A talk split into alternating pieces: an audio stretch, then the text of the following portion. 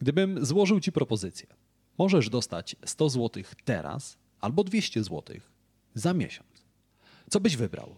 sto złotych, które natychmiast możesz wydać na przyjemności, czy dwieście złotych, które możesz wydać na dwa razy więcej przyjemności, ale dopiero za miesiąc. A teraz wyobraź sobie nieco inną sytuację. Odsuwam nagrodę w czasie. Możesz dostać ode mnie sto złotych za rok albo dwieście złotych za rok i jeden tydzień. Co wybierzesz tym razem? Na tak skonstruowane pytanie w pierwszym wariancie, w którym nagroda pojawia się natychmiast, większość ludzi wybierze sto złotych teraz. W drugim wariancie, gdy na nagrodę trzeba czekać ponad rok, większość ludzi wybierze dwieście złotych. A więc okazuje się, że czas ma ogromne znaczenie, gdy podejmujemy decyzje.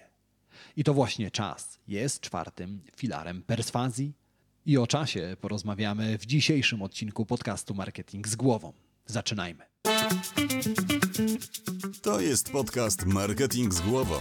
Źródło wiedzy dla przedsiębiorców, handlowców i marketerów, czyli dla osób, które chcą sprzedawać lepiej i chcą sprzedawać więcej.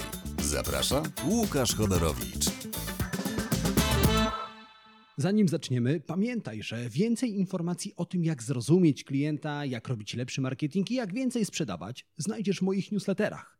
Tak, są dwa. Jeden darmowy, drugi płatny. Linki do obu znajdziesz w opisie tego odcinka podcastu. Zerknij, poczytaj i dołącz do tysięcy przedsiębiorców, marketerów i handlowców, którzy co tydzień dostają zastrzyk wiedzy, dzięki której ich firmy rosną jak na drożdżach. Witam Cię w czterdziestym odcinku podcastu Marketing z Głową. W tym podcaście zaglądamy do głów Twoich klientów i szukamy tam odpowiedzi na ważne pytanie. Jak klienci podejmują decyzję o zakupie? Dlaczego nas to tak interesuje? Bo chcemy robić jeszcze lepszy marketing i chcemy pomóc Tobie sprzedawać więcej produktów i usług.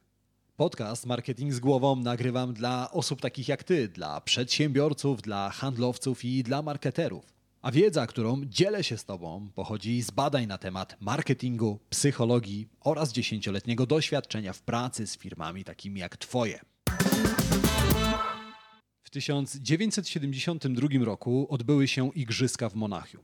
Oprócz wymiaru sportowego Igrzyska miały inne, bardziej symboliczne znaczenie. W tysiąc dziewięćset siedemdziesiątym drugim roku toczyła się zimna wojna między Stanami Zjednoczonymi a Związkiem Radzieckim.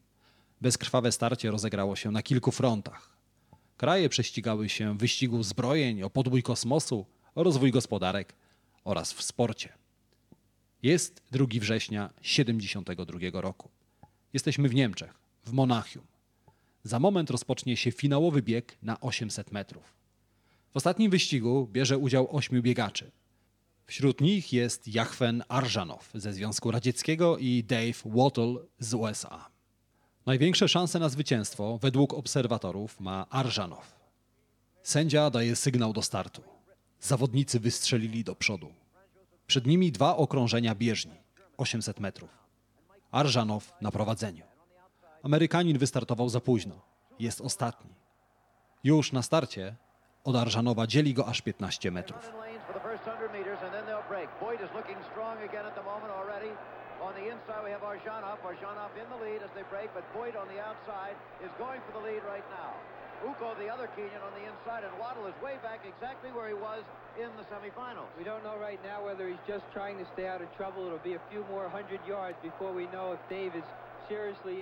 Zawodnicy biegną. Po dwustu metrach na prowadzenie wysunęli się dwaj Kenijczycy, Boyd i Ukono.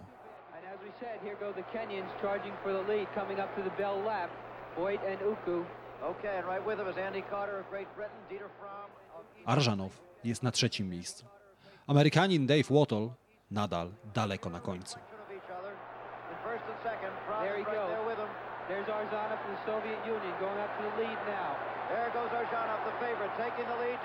W połowie wyścigu Wottle zdaje się przyspieszać.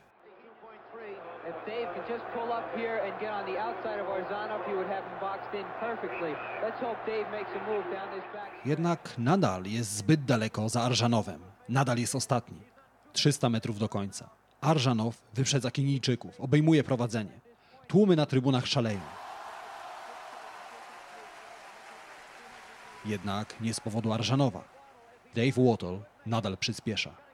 W tym momencie jest już szósty. Do mety zostało dwieście metrów. Wottle wyprzedza Brytyjczyka i Niemca. Arżanow nadal na prowadzeniu. Amerykanin jest czwarty. Ostatnie dwieście metrów i sytuacja na stadionie zmienia się diametralnie. Tłumy szaleją, Dave Wottle jest trzeci. Do mety zostało sto metrów. Amerykanin wyprzedza Kenijczyków. Jest drugi. Od mety dzieli go osiemdziesiąt metrów, od złotego medalu dzieli go Arżanow. Wottle przyspiesza.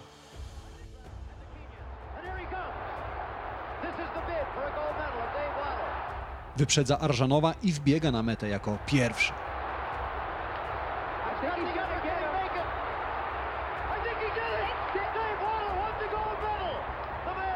Wottle zwycięża złoty medal i kończy wyścig z czasem jedna minuta czterdzieści pięć sekund i osiemdziesiąt sześć setnych, co stanowi rekord świata.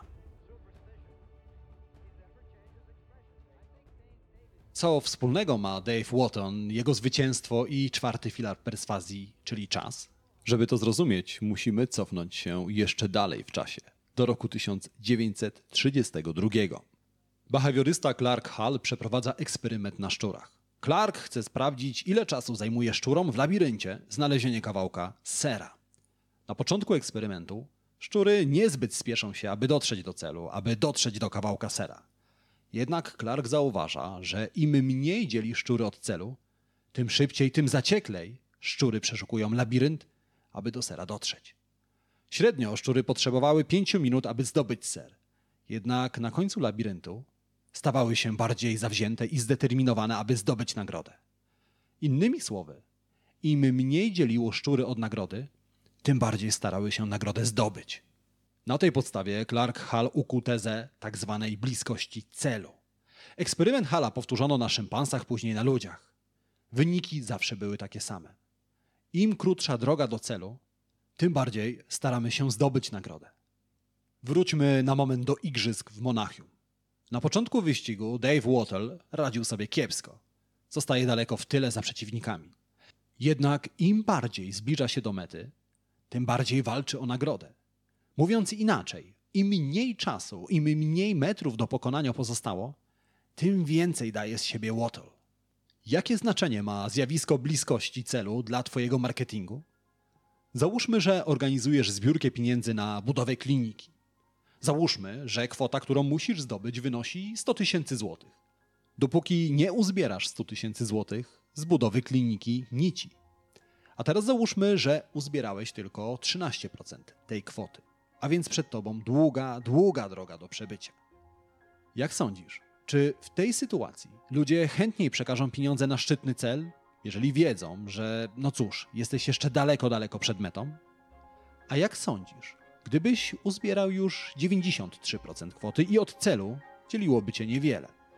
Jeżeli intuicja podpowiada ci, że ludzie chętniej sypną kasą, kiedy jesteś prawie na mecie, kiedy uzbierałeś dziewięćdziesiąt trzy procent wymaganej kwoty i tak naprawdę niewiele brakuje ci, żeby wybudować klinikę, to masz rację. A teraz wyobraź sobie nieco inną sytuację. Salon fryzjerski w zamian za wizyty daje klientom wizytówkę z miejscami na pieczątki na odwrocie. dziesięć pieczątek równa się wizyta gratis. A więc klient ma pewną drogę do przybycia. Od pustej wizytówki bez ani jednej pieczątki do dziesięciu pieczątek. Wiemy już, że ludzie starają się bardziej, gdy mniej dzieli ich od celu. W takim razie zamiast drukować wizytówkę z dziesięcioma miejscami na pieczątki, drukujesz dwanaście miejsc, jednak na starcie wstawiasz dwie pieczątki. Dla ciebie nic się nie zmienia. Klient nadal musi dziesięć razy odwiedzić salon. Jednak z perspektywy klienta część drogi ma już za sobą. Dwie pieczątki z głowy, zostało tylko dziesięć i klient bardziej stara się, aby zasłużyć na darmową wizytę. Chcę, abyś zrozumiał, że ludzie uzależniają swoje działania od ilości czasu, który dzieli ich od nagrody. Im mniej czasu dzieli klientów od nagrody, tym bardziej się starają. Jednak czasem nagroda jest tak odległa, że dodatkowe pieczątki na starcie nie wystarczą. Wtedy musisz podzielić drogę na krótsze odcinki. Nauka języka to długa droga, czasami bez końca. Niektórzy twierdzą, że nauka języka to proces. Jak w takim razie zmotywować ludzi do nauki? Duolingo to aplikacja do nauki języka obcego, przy czym uczy inaczej niż większość tego typu aplikacji.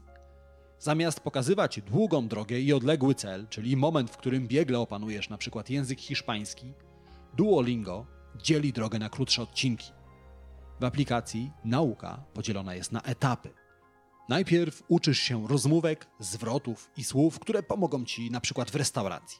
Gdy już opanujesz rozmowy w restauracji, możesz przejść do kolejnego etapu, do rozmówek w podróży.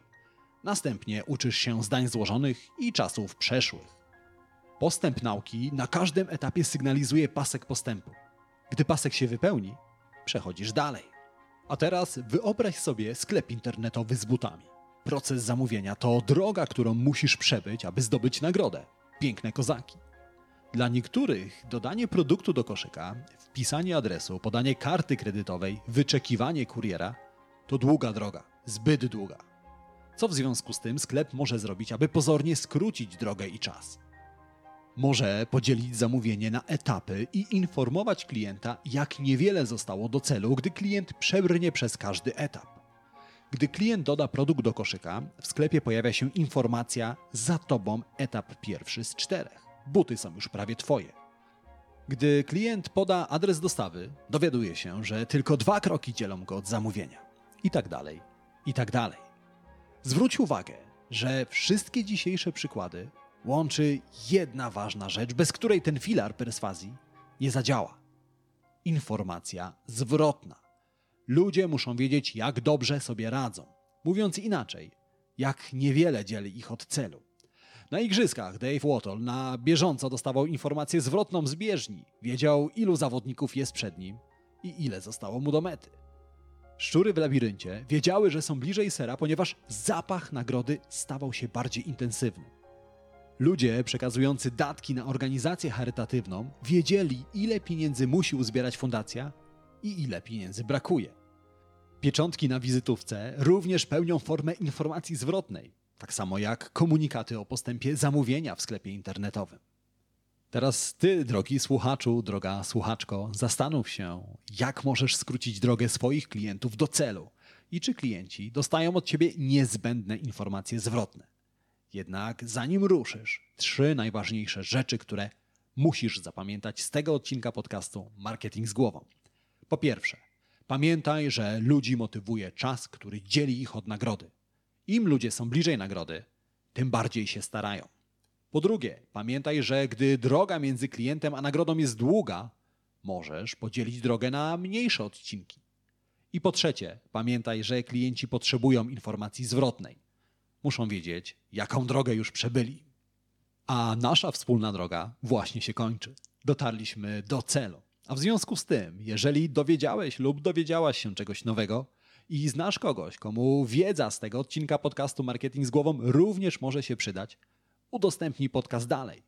A jeżeli tak się składa, że słuchasz mnie w Apple Podcast, wystaw recenzję pod podcastem Marketing z głową. Zajmie ci to tylko chwilę, a mi pomoże dotrzeć do osób takich jak ty, do marketerów, do handlowców i do przedsiębiorców. No a my, jak zwykle już, słyszymy się za tydzień w kolejnym odcinku podcastu. Tymczasem życzę ci udanego dnia, kapitalnego tygodnia. Wszystkiego dobrego. Do usłyszenia, do zobaczenia. Cześć.